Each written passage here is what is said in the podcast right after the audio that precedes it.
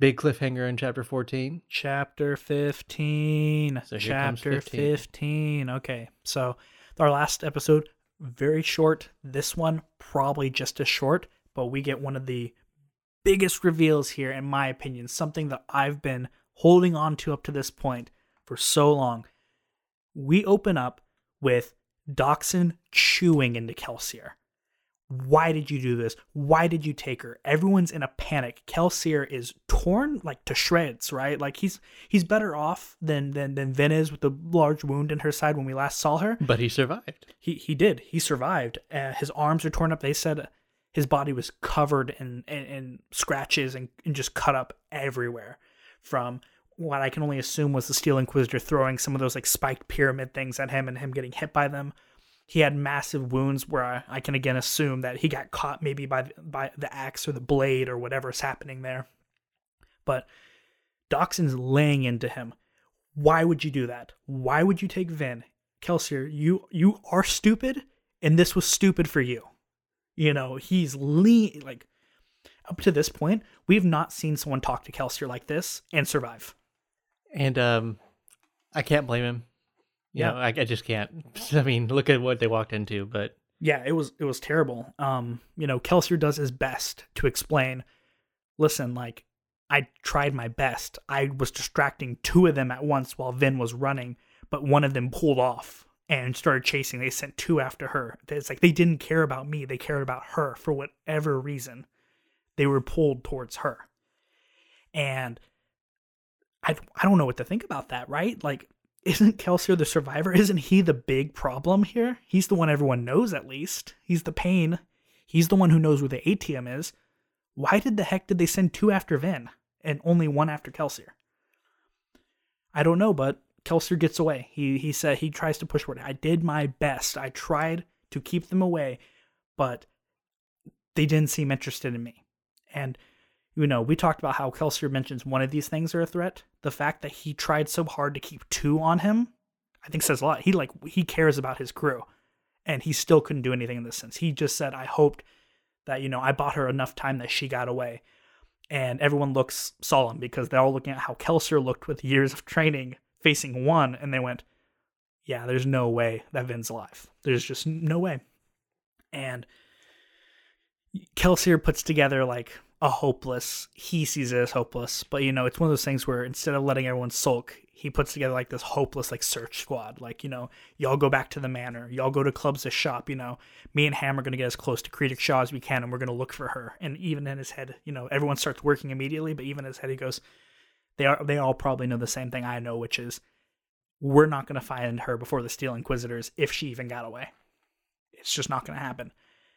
And so yeah, the the Kelsier, right as he says this, one of uh Clubs' apprentices comes running in. Is is it Master Boris at this point? I think it's Lestibournes. Yeah, he he he comes in and he's just like, there's a cloaked figure coming right now, and Kelsier and they all start getting ready to fight, and Kelsier's like, all right, I I doomed us all. You know, here comes the Steel Inquisitor. Everything's over. We're all screwed. It's all my fault. And then Sazed comes in, carrying Vin. Wait, wait, wait. Sazed comes in carrying Vin. Sazed saved Vin from a Steel Inquisitor. Sazed was the guy that she recognized. And he brings her in, you know, immediately tells them, get her pewter, get her pewter. I think she's out of it. They, they give her pewter and a little bit of color returns to her. And Kelsier's like, okay, okay, if anyone can save her, it's Sazed. Because Sazed, the keepers, do not only keep religion, they keep science in their metalminds. They can remember medicine. And Sazed gets his bag and immediately starts surgery. And he does whatever he can for her. And then they're like, "Why? By the way, what else do you have?"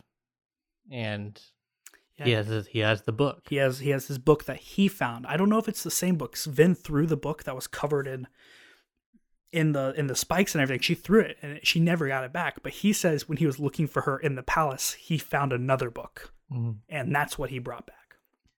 And so we don't know. He he says it's in a language that I probably can can translate, but I don't know, and definitely not today. I'm tired. And he mentions something really important here. He mentions, he goes, I had to expend a full metalmind to get there in time, and I still was too slow. So again, what the heck is Sazed? Sazed's something's going on, something more is happening clearly with Sazed than we know. But yeah, we're left at the end of the the chapter with Sazed having completed the surgery, having gone upstairs to go to sleep after saying, I have no idea whether she's going to survive through the night. And Dockson goes, Well, Kelsier, is this worth it? And he goes, Well, ask me if Vin survives. And that's the end of part two. All right. Chapter 16. Chapter 16. Chapter 16. The beginning, the beginning of part three. Yeah, the beginning of part three. Vin wakes up in Club's shop. Uh, time skip of about two weeks. She's been unconscious for two weeks after her run in with the Inquisitor. Um, sitting there waiting for her is I always I can never say his name right. Lester Bornis. Lester Born Lester Bornis, now known as Spook. Spook. Kelsier gave him a crew name. Um, apparently, Spook was super dedicated to watching her while she was unconscious, and he's the one to find her. And uh, when she wakes up and goes to get everyone, then immediately is been asked the same question I've been asking countless times up to this point. What the heck is Sazed? Um, yeah, I mean, he's a keeper, but what's a keeper? This guy saved her. That's what we saw in the last chapter. He saved her, and you know, based on how she struggled to get away from those inquisitors, they didn't just let her go. right. So, what did he have to do to get her out of there? Well, Vin uh, decides that she's too hurt. And by decides, I mean her body decides for her and she just goes right back to sleep. And she eventually awakes again later to Kelsier there.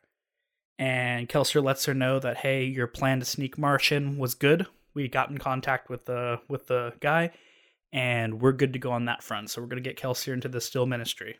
Marsh. Get Marsh, Marsh into the Steel ministry. Marsh into the Steel ministry. Um other than that, he feels terrible. Kelsier feels terrible. Apologizes to her for letting her kind of force her way in. He he he seems a lot more muted than the Kelsier we're used to seeing. He's not even like happy when he's giving her this news. He mentions that, you know, they have a good cover story for Lady Valette, but ultimately he he seems to not at least for the moment not care about the crew's plans as much. It's he kind of used it as a way to avoid apologizing until he kind of had to, and then he did. And um, yeah, he Vin's ready to go back. She holds no grudges. She's ready to come back as Lady Lady Valette, and after resting for about three more days, she's back on the move and she's getting picked up by the carriage. She's starting to make public appearances again. She's being seen by people uh, after having everyone assumed she was just too sick to leave. And we get an, a new kind of insight into Vin again. I mean, I guess not new, but kind of a renewed look into the way she sees things and how crews operates, right? She's absolutely amazed that they didn't just leave her to die. It makes no sense to her. She's seen it in the past where crew crews literally will just say, "You can't earn your keep or you're too weak. You will die so we can we can live." And she's amazed at the fact that the crew let her drain resources and took care of her for so long. Um, Vin Vin really tries to like ignore that bit of the trauma she's had in the past, but man, Reen's voice still comes back. That that that that trauma, she can't over seem to like take that final step to overcome the trauma. It's always just having this like lasting bit. Uh, They're fools. Yeah. This plan will end in disaster.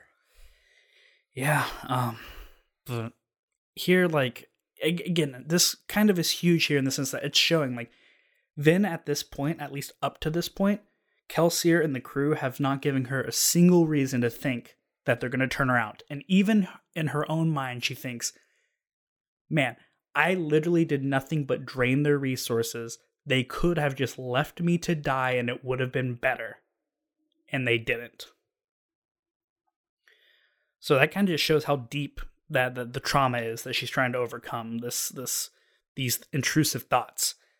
Well, she comes back. Lord Renoux comes out to meet her, and she can, she swears she's like, "You never come out to meet me. What's going on?" And he's just like, "You know, I need I got to spoil my favorite. What was it, niece? I've got to spoil my favorite niece." And she's like, "Uh uh huh, yeah, okay." Well,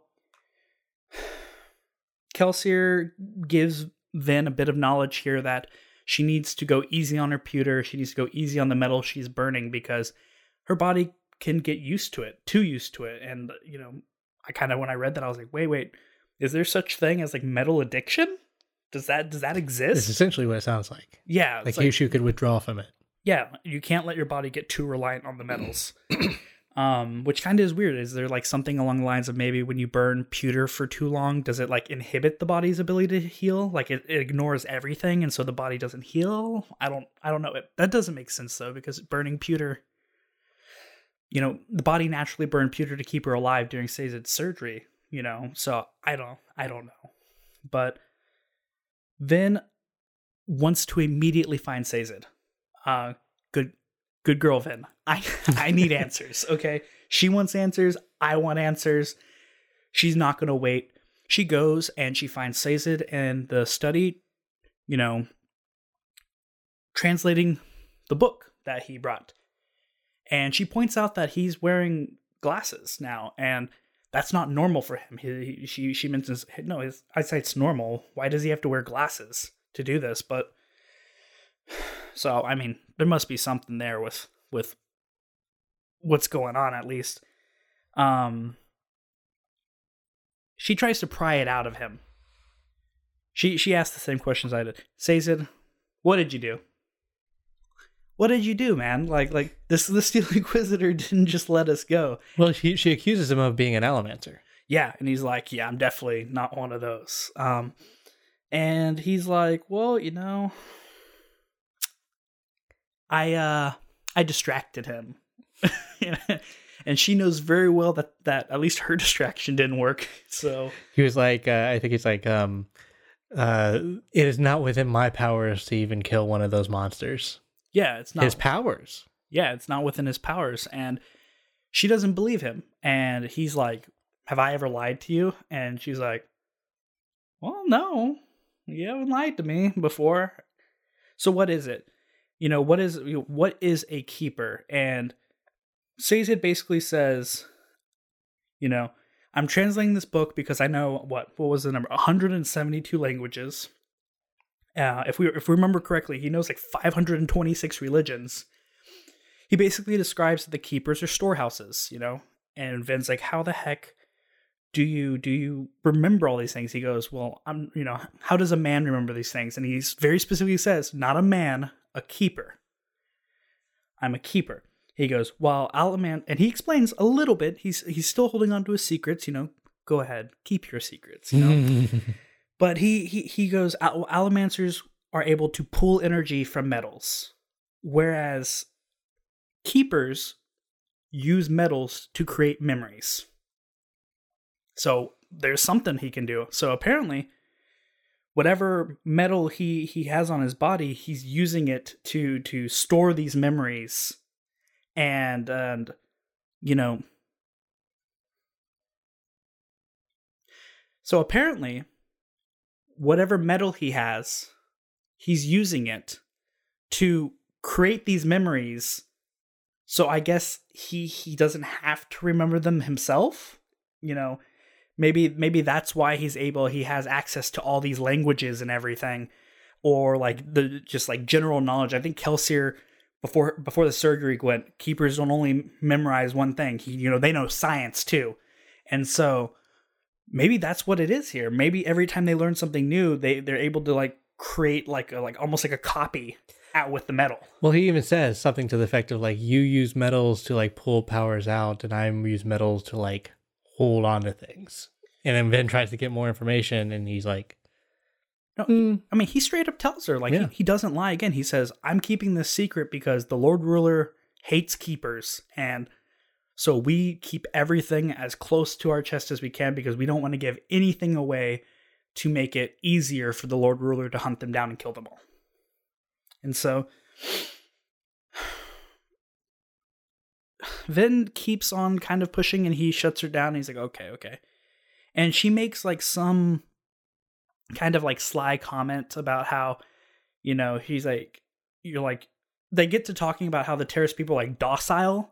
And he's like, and she's like, you don't seem very docile, right? Like you're, you're an open rebellion, you know? And he just goes, well, you know, that's just sort of a thing. And she goes like, and he mentions like how Terris stewards are bred, right? Their their their breeding is controlled, and we learned that they're they're castrated at a young age.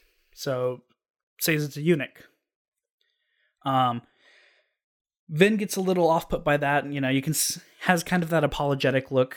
You know that's not. I guess that's not something you should uh you should be just like thrown out there, um, or at least messing on them with. But they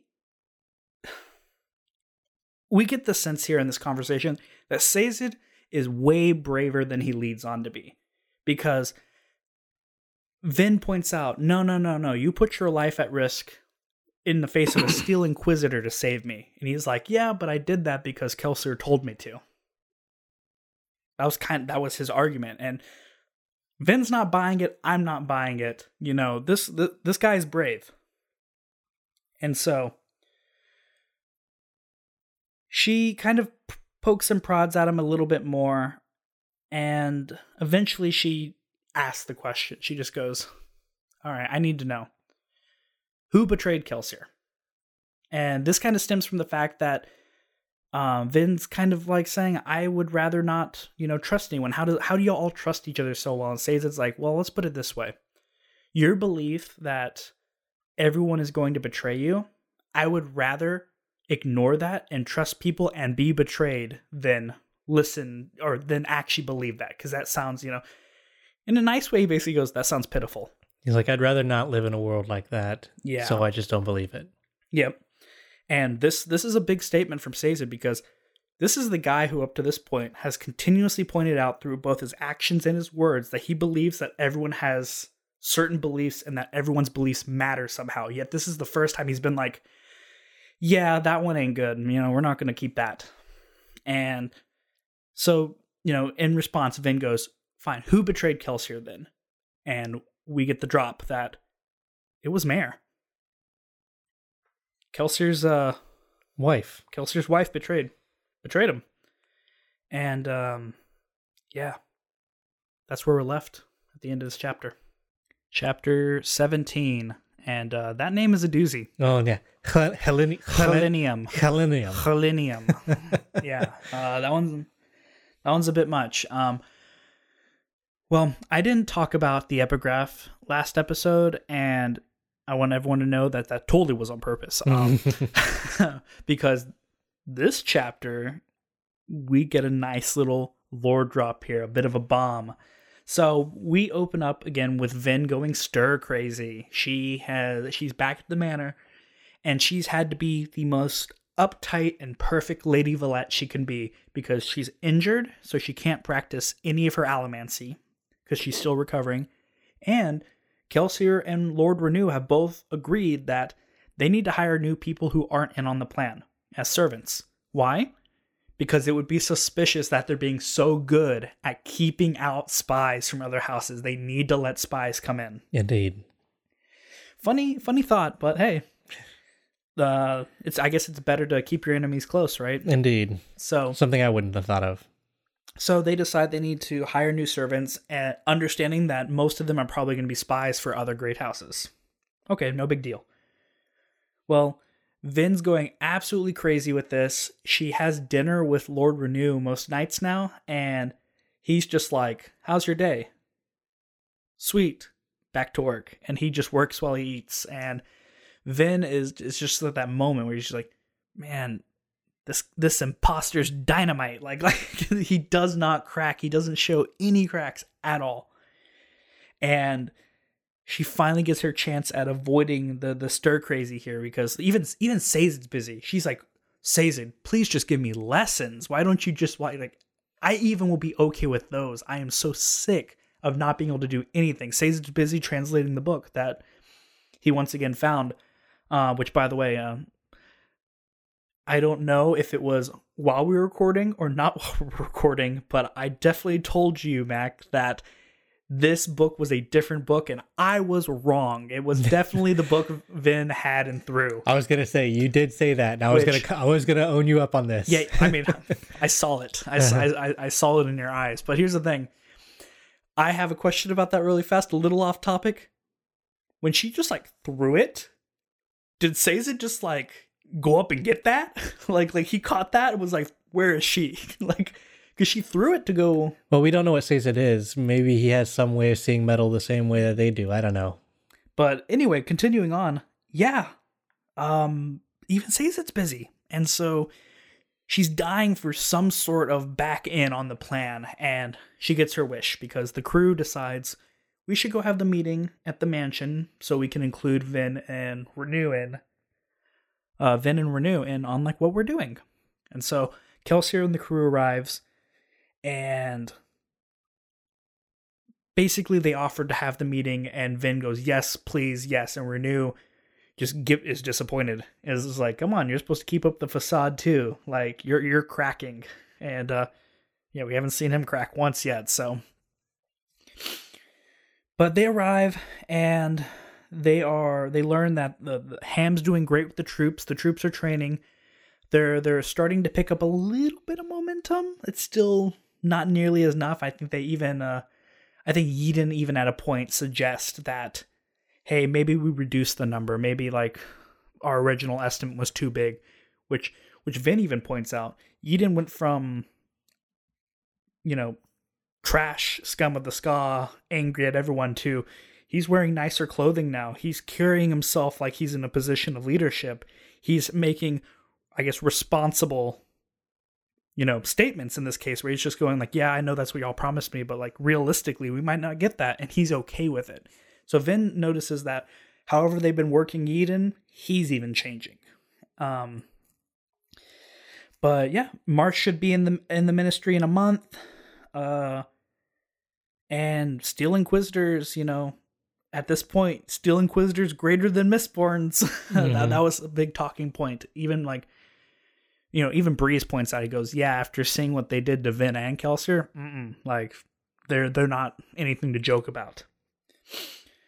Well, Sazed finally shows up, and he has the lore bomb to drop. He has been translating the book, the journal, whatever it is that Vin found, and he says this seems to be the journal of the person who went to go defeat the deepness and he describes how it's like, oh, the entries are definitely like they're like I mean, he doesn't say definitely, but he's like they're they're probably the Lord Ruler on his way before he ascended because he, he even points out that even the religious text of the Steel Ministry says that the Lord Ruler was just a man before he ascended. Indeed. So he he basically said, "This is the Lord Ruler's journal." Yeah, and I mean, based on you know, again, not confirmed, but based on what how Sazed describes it, these are the epigraphs we've been reading. Pretty much. Yeah, so you know, and we'll talk about that because I want to bring in one of Brandon's lectures on how he wri- how he does writing in this case. That I, one of the ones that I watched from B, BYU,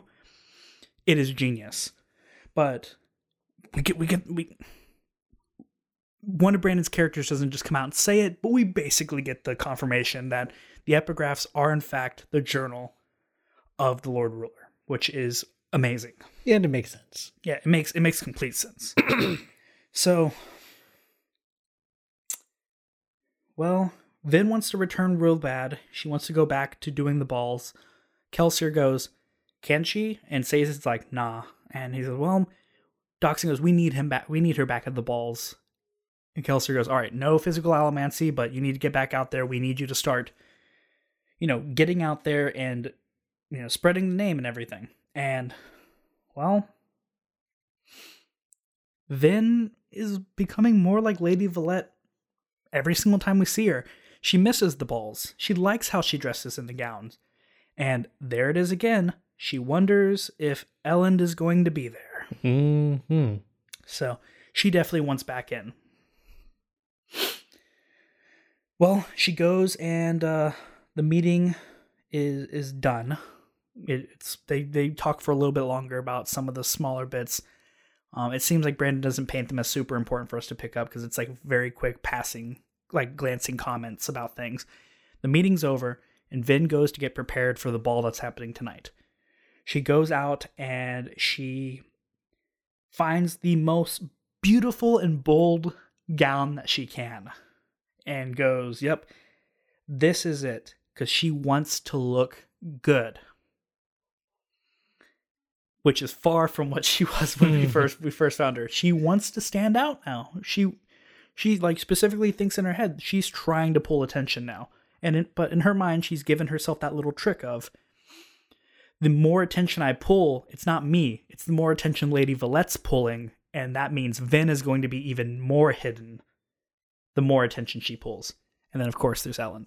Mm-hmm. So Kelsier lands on top of her carriage, or I guess, uh, actually, I think Kelsier's actually on the balcony for her here.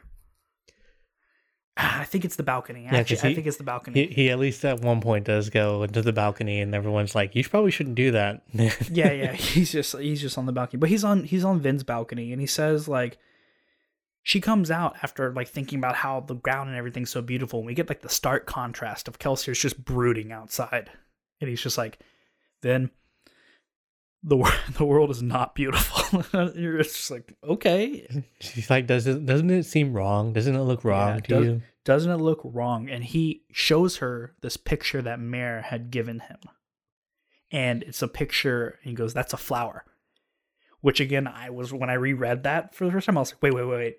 And I caught it the second time because he just goes, Oh, yeah, that's a flower. And it's one of those moments where it's like, it's one of the cute, the cool tricks that authors have by putting something super mundane in front of us, and we skip it because it's mundane to us. And then we, when we see the characters react, we go, oh that's not that's not mundane that's not mundane at all you know Because again, even the garden, they were like, "It has beautiful oranges and reds," and they mix them all up. And he's like, "Here is something a different color," and Vin is like, "What the heck is this?" yeah so kelsier claims that Mare told him that um the world changed after the ascension. All these the, the colors the, the green the flowers they all disappeared after the ascension of the, the lord ruler. And on this note vin vin goes for it man. Like she's not scared. Vin just goes and goes. So yeah Mare betrayed you by the way. And he- he's initially caught off guard but then he just goes well i guess everyone knows at this point that you know, that's what everyone says you know? And he's like yeah but like i still love her. Like i don't i, I don't care. Like you know i might have been upset about it or whatever but i ultimately i still love her. And vin's like blown away. Like how can you love someone who betrayed you? And he's just like well how about this? How about this vin? I would rather love people and get hurt than not even try to love them at all and she again goes yeah you're a little bit crazy he goes well what about you he goes, "Do you prefer Camon's crew or, or this one?" And you know, Vin, we we know Vin at this point's been fighting that. That's the reason she's here. Is she continuously tells herself how much she cares about this crew versus the other crew. Um, I mean, look, when the other crew was found dead, she was like, "Yeah, they were whatever," but this crew's keeping her around. And, well, he kind of um, Kelsier goes on like a little bit of a I don't want to call it a rant. I guess he's like venting. I guess he, it's more so of him venting, but he tell he tells Vin, you know, it, it felt terrible. I don't want to believe that it's true, but the Lord Ruler, when we are found, came out and straight up thanked Mare for betraying for betraying us. Right as he caught us, he goes, and he seemed so genuine. It wasn't snarky. It wasn't it was just straight up a thank you. And then Vin was like, "But she got sent to the pits just like you." And then Kelsier was like, "She showed up a few weeks after I got there. I don't know what happened."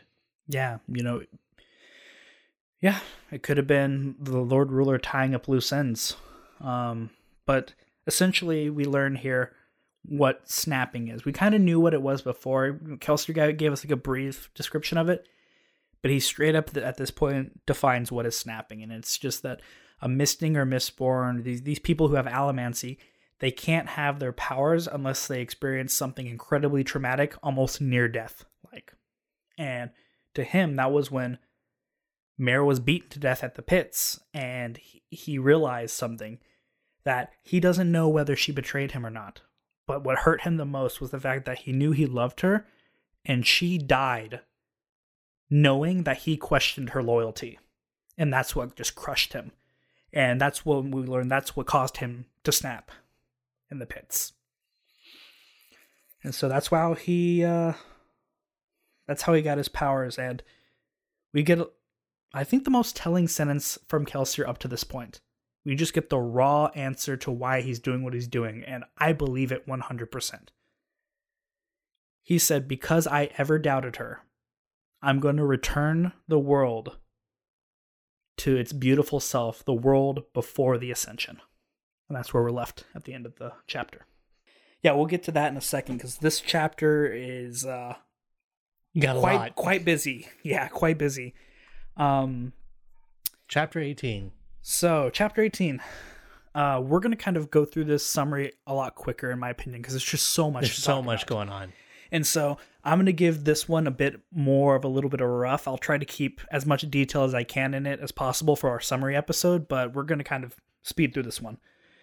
So Avin arrives at this ball. She is in the most beautiful dress she could find. She was trying to be bold. She wants to stick out for Elend. She wants to stick out because she just has a lot of confidence now. She's coming back. She feels happy and she's immediately shut down because she comes into all of these, you know, these noble women who fill out their dresses perfectly. They have, you know, she even points out, what is she wearing? What is that? And and and, and says it's like high heels. You can't wear them. He goes, what? She's like, why don't I have high heels? And so For obvious reasons. yeah, for obvious reasons. But yeah, like she comes in super confident, confident, and then her confidence is kind of shut down a bit because she she gets met with all these noble women who are openly hostile. You know, it's just and Sazed explains it's just the court way, right? This is the way that they fight amongst each other. It doesn't matter. They want to show their station through how well they're dressed, and that's how they're going to try to dominate a social situation. And so Vin kind of picks up on that and she goes, she kind of files it away that she needs better stuff. And so she files that one away for later. And she points out that the this Lord's Hall, I, f- I forgot the Lord's name, but the the house, the house, this house hall The is, keep. is not nearly as nice as Ventures. She's like she she's even starting to notice very quickly. This is only her second ball, and she's like, well, yeah, this place isn't that great compared to the last one we were in. And excuse me. And she's looking for Elend. That's the biggest thing here. After she gets over the initial like scanning the room and everything, she's like, "Where is he?" And she's looking for him for obvious reasons at this point. She she needs to see see her man. Um but uh yeah. Sazed kind of recommends that she does what she promised last time. You need to go dance with people. You need to go get to know people. You need to actually start getting into people's inner circles. That's what's important now. So that's what you should focus on. So she goes over, sits down at a table. She's getting all ready. She's hyping herself up, and boom, boom, boom, boom, boom, boom, boom. Book after book after book after book after book. And Elend just sits down with a stack of books, doesn't even talk to her, just starts reading. And they start squabbling again. I even have in, in my notes here several times in this chapter, Elend and Vince squabble. Mhm. they they they do the social dance, right? They do they tease each other. They're they're flirting. They're they're they're they're just teasing each other and kind of messing with each other. But in a weird way, they're trying to fill each other out too. They're trying to learn about each other. Um, and Vin Vin eventually loses her cool, and I think the big thing here was Vin loses her cool in the beginning because Elend talks incredibly disrespectful about Sazed. He says like, "This is why I don't like stewards. They're unsufferably like, Insufferably efficient. yeah." And And, and, Vin says, Sazed's a better man than you will ever be. yeah, is a better man than you'll ever be.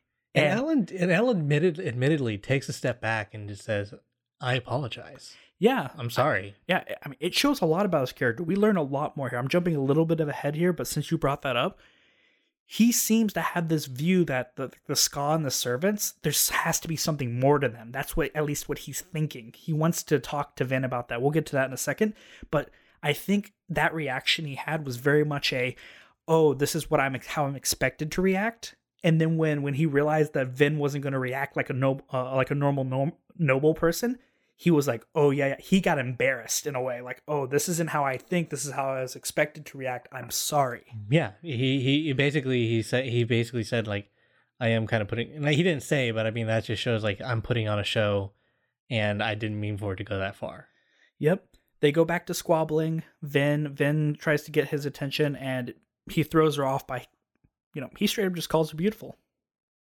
And this throws Vin way off. Um, but yeah, going on here, he wants to essentially know why Lady Valette's here. He shows that he's interested in the skaa. He wants to start up a conversation with her.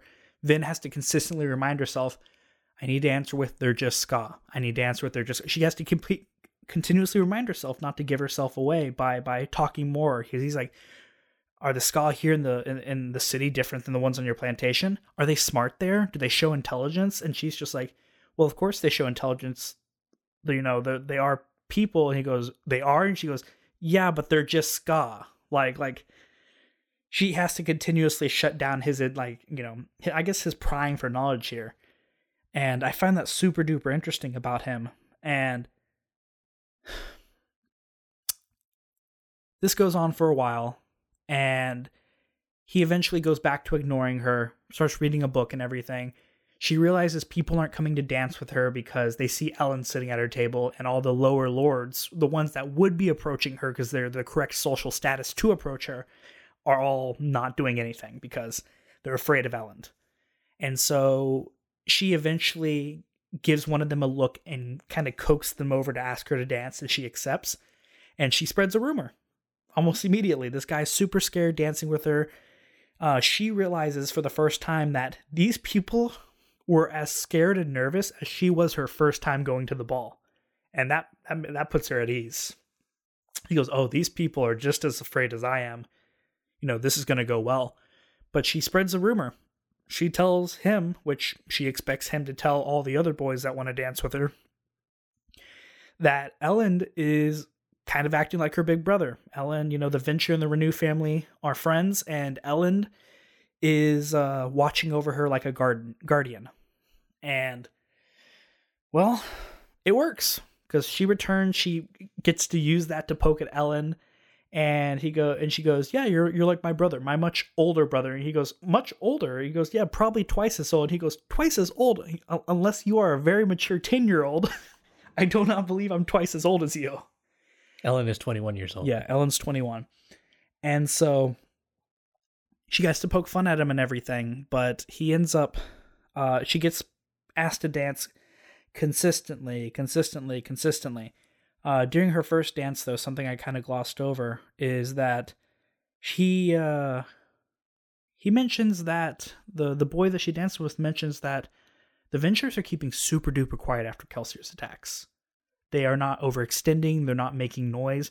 They're being very calm and calculated and that Vin, or I guess Lady Valette in this case, someone, Lady Shan, is spreading rumors about Lady Valette, and they're apparently not very good.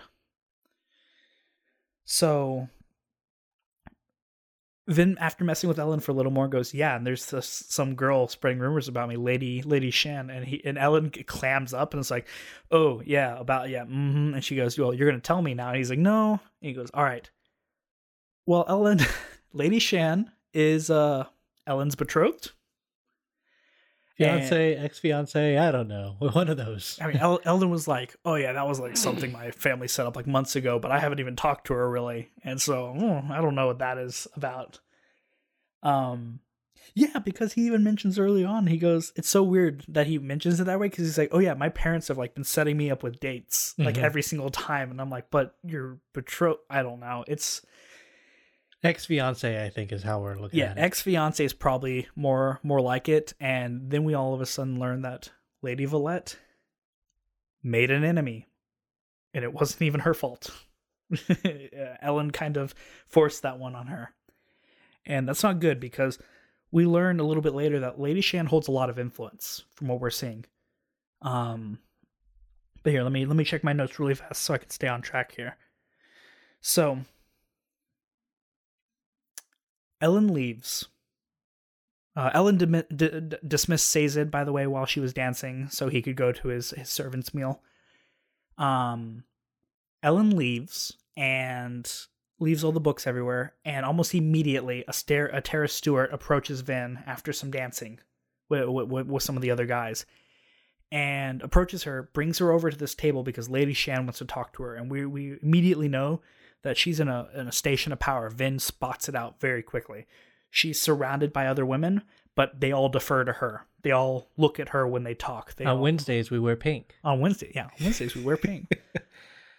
um, stop trying to make allomancy happen. It's not going to happen. um, well, it is going to happen because Vin, this Lady Shan starts interrogating Vin, basically uses every insults her looks, insults her intelligence, insults everything about her, telling her that she's trash and that she should be lucky to be used. Never mind, Regina George is too good for this lady. Yeah, yeah. You know, you're too good to be used, so you better be happy that, that I'm using you right now.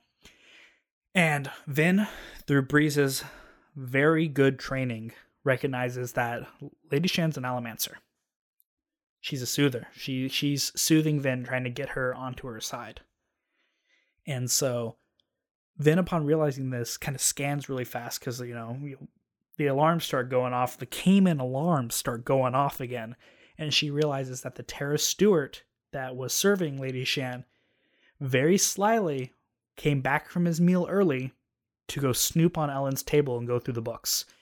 So she makes up a rather rude way to leave. She just basically stands up and goes, Oh, my steward's going to be looking for me, and then ignores her when she asks her to stay and just walks away and stops the steward from looking around. And from there, I'm not going to go too in depth on this because I know we're going to talk about it. She comes back, she starts fake reading books to keep the boys away, and she finds and she goes starts snooping through Elend's books, and she sees a book that has the title like the the, the weather patterns of the northern dominance or something Mhm. like that. But when she opens it, there is text, which I have it all here, but I'm going to spare that one. It's just text that basically goes against the Lord Ruler. It's, it basically points out how this this society, for having an immoral ruler, should be way better than it is. Therefore, it's the Lord Ruler's fault that we're in a, such a bad society. And so, some like heretical text. This kind of tracks though so far with Elend. Elend's kind of interested in how the people are being kept down, whether they are real people. He questions basically everything the ministry says, and in fact, Vin even says, as Lady Valette says, I, st- tend to question everything the ministry says. And Elend re- responded with, That's interesting. You're way different than I thought you would be. Mm-hmm. Well, Elend returns and they continue squabbling. Um, Elend says some controversial things to rouse Vin, just getting to get her get a response out of her. And uh, he leaves. He gathers up the books. You know, thanks her for talking. Says, "Hey, you should uh, you should not space out balls by two months. How about that?" And leaves. And Vin notices that she's leaving. He's leaving with two gentlemen. Sazed returns and she asks, "Who are those two he's leaving with?" And he points out that they are the heirs to House Lekal and House Hastings Mm-hmm. both natural enemies of House Venture. Yet they seem to be very cozy and very friendly to each other when they leave. Well, Vin and Sazed go to leave. Sazed's like, yeah, we should remember that because that seems pretty important. Um, we'll tell Kelsier that. They leave, and Vin starts to hear a struggle in the mist as they're going outside to their carriage. She turns on her tin, and she realizes that it's it's a guard dragging a sawboy. And so she keeps her tin on while she's waiting for her carriage and she's listening. And the guard goes over and says, It was the kitchen boy. He was begging from, from noblemen. And they kind of just nod. There's no other, just a nod. And the guy takes him out into the mist. And when he thinks he's far enough that the guest won't see, he just slits the boy's throat. And Vin is incredibly shook by this because there's literally elegance in dancing, something that she's been saying to herself at this point. Like, you know, how could like I think she even says at one point, how can Kelsier hate this? Like, there is elegance to the nobleman. There is elegance to this, you know. Yet, there it is. Look how closely, look how stark the difference is. Not 10 feet away, there's an incredible ball, and 10 feet the other direction, there's just blatant murder. And there's a really good quote that I I can't really remember off the top of my head that mentions like don't forget the ash just because you've seen some silk or something like that. Mm-hmm. But uh, that's where we're left with with Vin like just sh- shook into the core that it's like wow that's right you know the skaa lives are truly meaningless to them. Chapter 19. All right. Interesting bit in the epigraph. Mm-hmm.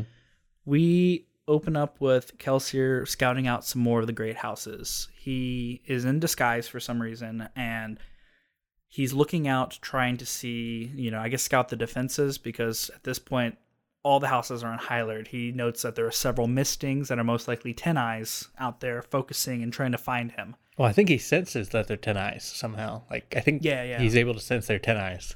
Yeah, yeah. And so he's kind of looking about and scouting them out. And we learn out we learn that he's also there to blackmail them because he's killed a, a skaa uh, or he's killed a nobleman who was doing some terrible things like skaa fighting and things like that. Um, and just, just drops them at their door like, there you go. And just trying to again stir up some trouble because I can't remember exactly what the relationship was, but it was something like he dropped him at the house and he was like a known rival, but he, No, no. So it was like it was it was something like uh, Introne, the guy he killed, was like their uh, ally, and so they were suspect trying they were they would be suspicious of did this one house who is also our rival kill our our ally? Or did this other house that was trying to become our ally kill them and so that we'd become more desperate and make them our friend? I mean it, it's like you can see there's a complicated web here and kelsier's here sticking it to him Yeah, and I, I kind of have this feeling where it's like, how much does Kelsier really know it's going to affect them versus he's just like, whatever causes chaos. We get a little bit of him looking into it and kind of like laying it out for us, but yeah, he's just trying to cause chaos between the great houses. And we learn that he's in a disguise because he's going to go meet an informant. And his contact is a name, a, a man who he refers to as Hoid. And one thing that's interesting about Hoid here is that Kelsier points out that he is smoking tobacco, which in this world, in the Final Empire, is a luxurious thing. Not very many people can afford to do that. So, with that and the kind of the description of Hoid itself, we kind of get this painting, this image painted in our head that this man is someone who is very good at what he does. He's obviously wealthy, which means he is a good informant. And as Hoid points out several times in the conversation, his information is his livelihood. The minute he's uh, knows a little too much or doesn't know enough, his life's over. And so, a very skilled informant. Cor- Kelsier is in disguise trying to act like another nobleman because he's trying to get information on Lord Renoux and on the Renoux house because he just kind of wants to know what rumors are floating around revolving Lord Renoux. Um, and most importantly, do any of those rumors point towards uh, giving away that Lord Renoux is kind of their front for the rebellion itself?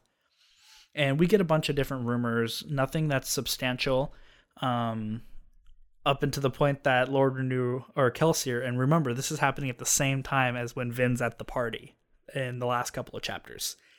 And so Kelsier and Hoid, by this means, somehow almost within an hour, maybe, maybe two, the rumor that Vin spread about Elend Venture being her guardian has already spread out, and Kelsier hears that rumor. so the skaa aren't the only one who are gossips Oh, I mean, it just kind of points out exactly what uh, Dockson and Kelsier, Renoux, and all of them were saying when it came down to like, this is why we need you in there, Vin. Look at how quickly information spreads like this, and it would be an extreme disadvantage to not have access to this in some way, sure, some like form or another. So Kelsier kind of pushes on him, tries to get a little more information. He re- kind of realizes that they're safe. There's no big threat. No rumors are spreading that are going to give away that it's the rebellion or the front for the rebellion. But he also learns that Lady Shan is um, a soother from Hoid as well, which we learned is confirmed through Vin in the previous chapter when she interacted with her. So he leaves after having done this. He again he he notes a lot of interesting things about Hoid, like like he tosses the money to Hoid and Hoid misses it and like reaches down and was like, sorry, it's my eyesight and things like that. And Kelsier's like, that's really smart, you know. If they if they believe you can't recognize their face, you know th- that just makes you Less likely to get killed. yeah exactly. And Kelsier here in a moment even like steals that that little tidbit from Hoid himself. But um yeah, um he is Kelsier jumps away learning that he has his own we learn he has his own meeting and it turns out he's dressed up in two part. He messes up his hair, he roughs himself up with ash, he and he turns himself into an informant as well. Because not only is he trying to get information from the informants themselves, he's going to try to also feed some fake information and kind of see on the other side what he can get from the nobles. And he has a meeting with Lord Venture. So, the meeting with Lord Venture is informative because Venture believes that Venture basically sees right through them, right through the rebellion's plan. He he's like, there's someone out there manipulating the skaa. You know, have you heard of the Survivor? And Kelsier tries to yeah, Kelsier tries to play it off uh, as nothing, and Venture's like, yeah, you're stupid because like this is definitely like even if he he might not be alive, you know, I'm you might be right informant and the survivor might not be alive. But someone is using this story to manipulate the skaa and get them all rowdy. And he goes, You in particular, you know, I'm going to kind of look at this. You know that there's ways to imitate people if someone were to get a hold of the survival's, survivor's bones. And Kelsier goes, Yes, I, I know. Yeah. Hmm. What does that mean? Uh, that's a bit much. So this idea that Kelsier could be dead and still, you know, people could see him. Hmm. Yeah. Okay. So, in this case, um, I'm sorry. In this case, Kelsier really, you can see he like for one of the like it, it's happened a little bit, but for in general, this is one of the first times we see Kelsier outside of fighting and combat that he seems to be taken back and put on the back foot a little bit by how much Venture actually knows, and we can see how formidable the Venture household is. Yeah, I mean, he was completely unprepared for the fact that he knew he he was more concerned about all these other things with Kelsier. So, So hmm. essentially, Venture Lord Venture leaves, and he's like, you know, I'm not paying you. You're lucky I'm not killing you. If you want me to not kill you next time, you better go get me information about the survivor and this 11th metal BS. So it's spread. It's everywhere, even at this point. Maybe not all the nobles know, but the most important and most powerful nobles know mm-hmm. what's going on too. And so that's well, there's something going on. They know Yeah. something's going on. yeah, yeah. The the the first hints of what's going on have been betrayed, essentially. So so after being done with Lord Venture, Kelsier heads back to the mansion and he immediately notes that Vin's just chilling in her gown and which is again something new. He points out he goes, She would have already been out of that by now. But here she is, like she might not be sitting ladylike, but she's still in the gown. She's still dressed up how she is, and she's seems to be getting more and more comfortable, which we've been noticing as well with the chapters with Vin. She's not only starting to be more comfortable, she's starting to actually like what she's doing and enjoying herself. And so Vin points out Kelsier has this funny beard, a little bit more banter between them, and you know, Kelsier spills the beans. You know, the Renoux front is safe. Um, but yeah, they know a lot about me. They know that I'm alive, or at least they suspect heavily that I'm alive. And um, they also have been hearing the rumblings of, I don't know if exactly if he mentioned rebellion necessary, but Venture said, you know, the eleventh metal's some BS. It's being used to get the get the skaa rowdy, essentially. And so, after pointing that out, you know, something interesting here is that Kelsier's like watching them talk between themselves, and Lord Renoux says something, and it's like in Kelsier's mind, he goes, It was said by the kandra. What is the kandra? I don't know. Renoux said something like, "I- I- "That's who I am." The kandra said. Yeah. So, hmm, a, a capital K Kandra. Okay. interesting because again we've kind of heard a little bit you know going back a couple of chapters right we hear uh, a couple a bit back closer to the beginning breeze like refers to the imitator as something so after referring after hearing that um vin kind of points out she's super duper annoyed with Sazed, right um she she's like Sazed had the same information I did and even better information than I did after I danced with all those boys and all those things. And she is just like getting teased a little bit by Sazed and Kelsier about how efficient Sazed is at what he's doing. But that it'll take a few months before Vin can get into the inner circles anyway. Yeah, yeah. It'll take you a while to get there, right? You're learning the useless stuff on the outside right now because but the act of doing so is not useless. You're building relationships. Well, Vin decides she wants to talk to Kelsier secretly. And Kelsier takes them off to the, you know, to a different room and it's like, what's up? And Vin didn't tell Sazed about the book Elend had from the last chapter. She waits and she tells Kelsier. Kelsier mentions, you know, the book goes by the name Book of the False Dawn. And the person who wrote it was killed in the same way Camon was. You know, the Steel Ministry decided to string him up and make an example out of him. And Vin's trying to figure out, you know, why do they even allow these books to exist in the first place? And Kelsier's like, well, because the act of banning something makes it like banning books is tricky business. Yeah, yeah it, can make it un, un, uh, unusually popular. Yep, and so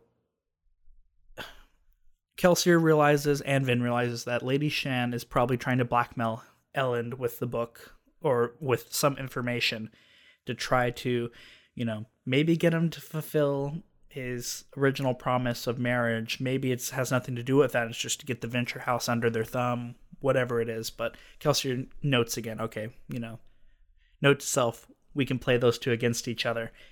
But Kelsier suspects that Vin had alternative you know motives here for why she's seemingly protecting Elend from you know she only went to Kelsier, not to the group, and so Kelsier tries to bait her, and Kelsier baits her really quickly by saying, "Yeah, Elend might be a bit of an issue here. It's probably best to kill him." And Vin loses it right? It's like, no, no, no. What are you mean? Like, I, I didn't want him dead. I didn't want him to die. I thought that maybe we could use him. Maybe he he thinks like us. Maybe he can be. And she just tries to justify anything she can to keep this off the table. And Kelsier's like, well, you know, yeah, yeah. I kind of saw this coming, and he gives her the lecture of "Stay away, stay away. He's only going to use you. Stay away. This is dangerous." And the chapter ends with Kelsier being like, Vin won't stay away. The hero of ages shall not be a man, but a force. No nation may claim him, no woman shall keep him, and no king may slay him. He shall belong to none, not even himself. Chapter 20. Yeah, looking at that epigraph, uh, it doesn't really feel like that's the Lord ruler. well, I mean, um, yeah, well, we've heard about the hero of ages before, so let's kind of talk about what mm-hmm. goes on here, and we'll go into it a bit more. But yeah, so like you said, chapter twenty. Um, we open up with Vin out enjoying carriage rides and essentially playing the part of being Lady Valette. Right, she needs to be seen more and more out about by not only the Skaa but the other nobles, and ranging from low all the way to high, like tier here. She has a part to play. We have another time jump I don't know necessarily what the time jump is from our last chapter, but I know it's now three months from the Steel Inquisitor attack because she mentions how she's still so annoyed that she still isn't completely healed after what happened to her. She's still on bed rest. why am I still alive? Goodness. yeah. And so no, she's not on bed rest, but she uh, bed rest means be, you can't get out. Bed rest, well, bed rest for a Mistborn. Yeah, oh, fair enough. Yeah, she, she, she, she's leashed. Yeah, she, yeah, exactly. So. She has to keep a, yeah. But she, anyway, she's daydreaming, and we see a little bit of like like the girlish Lady Valette daydreaming here because she's thinking about Elend and how she's tired of not seeing him because apparently he hasn't been going to balls lately. You know, she hasn't seen him in a while. I think she said something like two months was the last time she saw him at a ball. And it's funny because we get to see like this little bit of like drama in the background because she wants to see him. She's over here like, man, Lady Shan is being this massive thorn in my back end here. She won't stop. She takes every chance to ridicule me, to attack me. She's spreading rumors about me. And Vin's seeing how vicious the the noble court can be here, just in these two aspects. She is like based on you know our last chapter we had Kelsier basically baiting her with like I'm gonna assassinate Elend, and now she's telling herself things like you know there's no way Elend actually knows what's going on. He must be ignorant. Like she's combining what Kelsier said with what she what witnessed with you know the noble people essentially ignoring the fact that a skaa boy's throat was just slit what 20 feet from the entrance to a ball like and he's like there's no way Elend's like this. There's no way he knows. Based on the questions he was asking me he must be super sheltered. He must not understand what's going on. And you know maybe but like to me that sounds like a bunch of copium from Vin because it's like it, like it's just a bunch of copium right? There's no there's no way that someone who's that powerful like i can see it maybe a little bit, but he definitely knows what's going on. like, sorry. Um, but she realizes something and she says it out loud. She's not like Kelsier. She does not hate the nobility. She, and I think that's huge to hear. Like the life she's had, she goes through this after seeing both sides and she goes, I can't hate them, even though all of this is going on. So we return now back to the um, plantation, Lord Renoux's estate.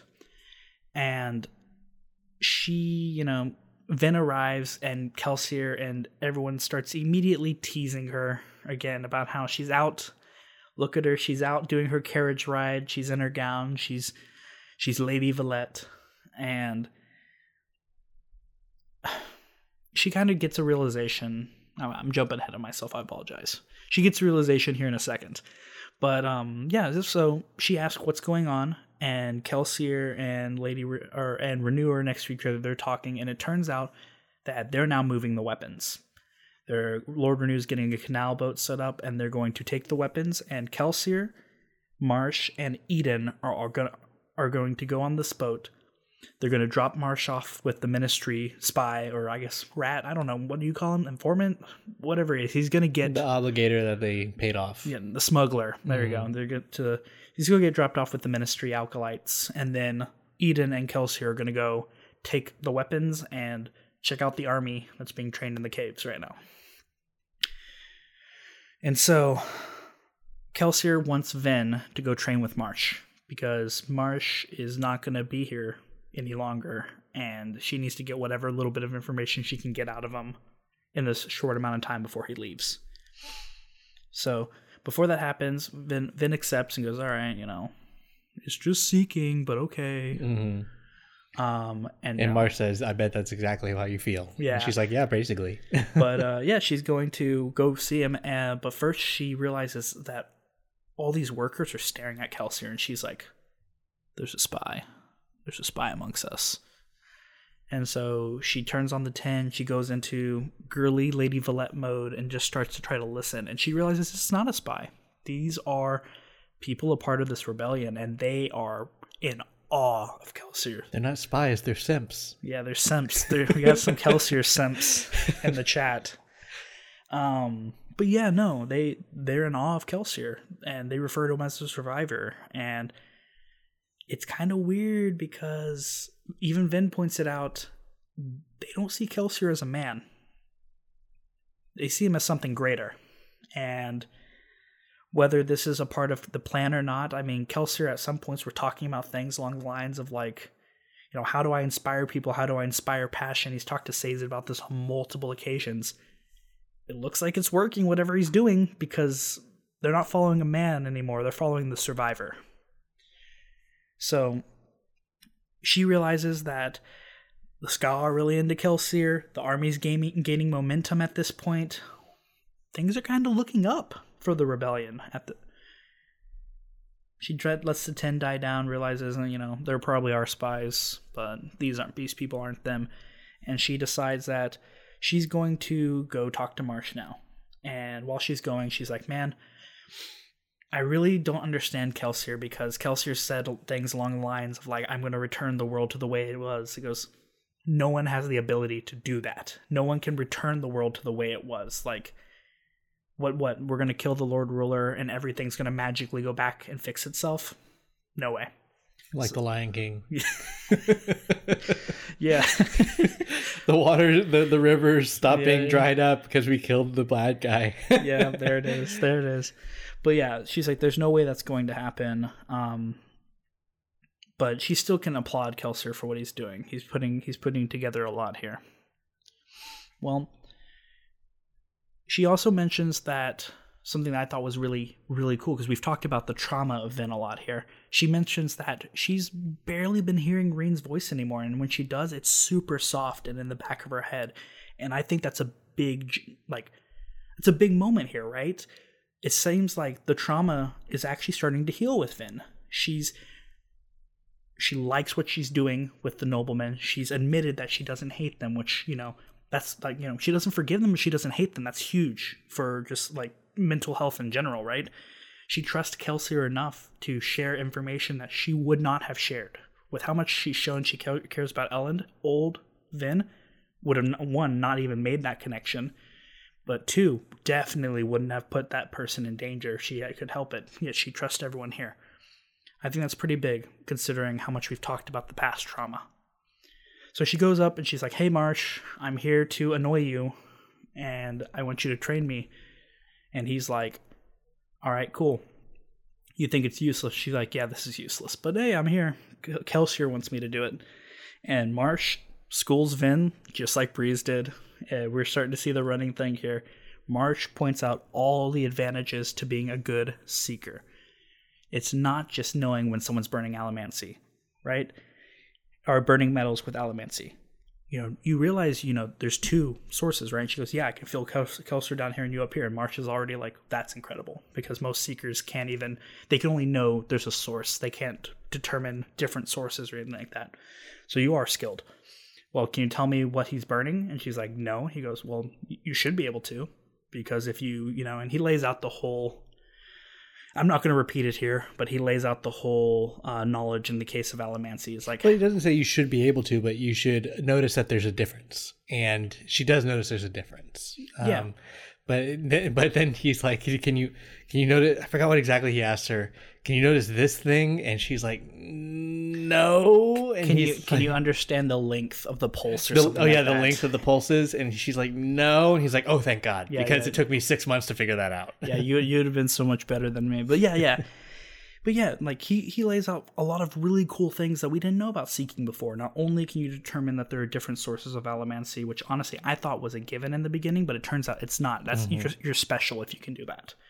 Not only can you do that, but you can also um, determine what element, what like what they're burning too, based on the length and the timing of the pulse, as he calls it. Um, you will know exactly what they're burning. And Vin's like, well, why is that important? He goes, well, that guy who's staring at you from like 100 yards away, wouldn't you like to know if he could push coins at you?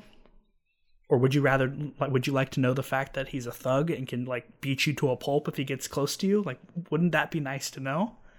And she's like, oh yeah, that would be nice to know. And we get to see, oh, that's kind of what Kelsier did, right? He pointed out, like last chapter was it? He pointed out that he could out, see that they were Tineyes. He could see they were Tineyes just by feeling their pulse. Well, this is how. And so Marsh gets to just like I think he, this is exactly what I said. I'm looking at my notes now. You need to understand that everyone feels unique. There's a push and a pull, which we've heard about a lot up to this point, but it's never been um, specified on what that is. And essentially, his quick TLDR of push and pull is, you know, you can pull you can pull on some sources, you can push on your own sources. You know, is it an internal or external metal, right, or an external source of power?